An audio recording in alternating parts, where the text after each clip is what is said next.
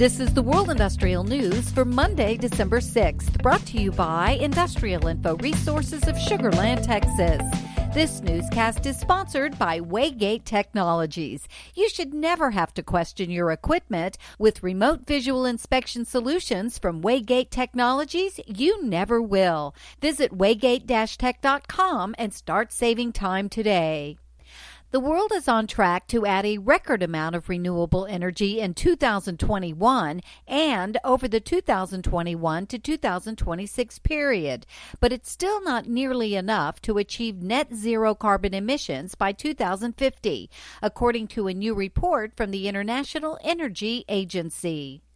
Industrial Info is tracking more than $22.5 billion of chemical processing projects that are aiming for completion before the end of this year. As the remainder of 2021 ticks away, not all of the projects will make the new year deadline, and late stage construction will slip into 2022. The projects vary in type and scope, ranging from multi billion dollar petrochemical plants to smaller maintenance projects.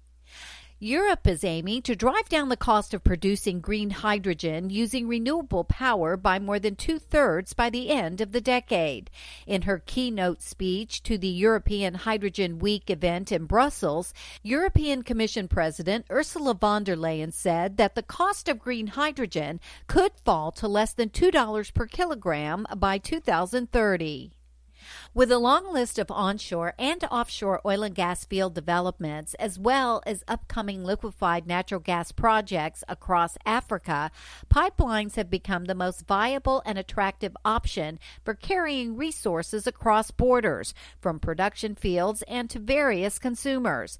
Industrial Info is tracking more than 250 pipeline projects across Africa, totaling more than $46 billion in value, including interstate and intrastate pipelines, both onshore and offshore.